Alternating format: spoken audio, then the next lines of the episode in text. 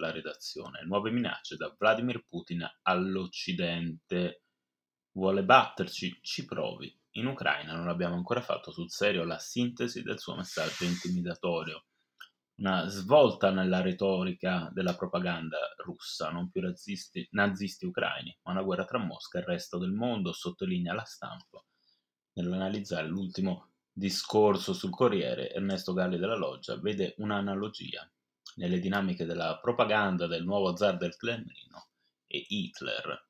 Osserva nel merito come in mille occasioni, a partire dal Mein Kampf, il Führer non si stancò di dire ai 420 e di far capire chi era quello che intendeva combinare.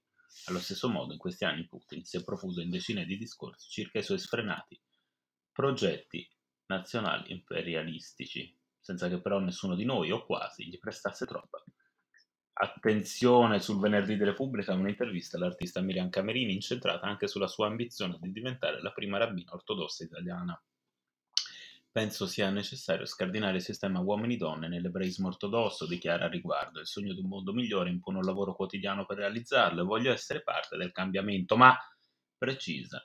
Non mi è mai venuto in mente di uscire dall'ortodossia per questo. Nei prossimi giorni il ministro degli esteri iraniano dovrebbe essere in Italia per alcuni incontri istituzionali, un tentativo furbo di cercare sponde in Occidente, si legge sul libro, anche guardando la complessa partita in corso sul nucleare. Le ultime notizie, si ricorda, indicano che a fine giugno gli iraniani hanno oscurato le telecamere con cui l'Agenzia Atomica Internazionale monitorava i siti per l'arricchimento dell'uranio.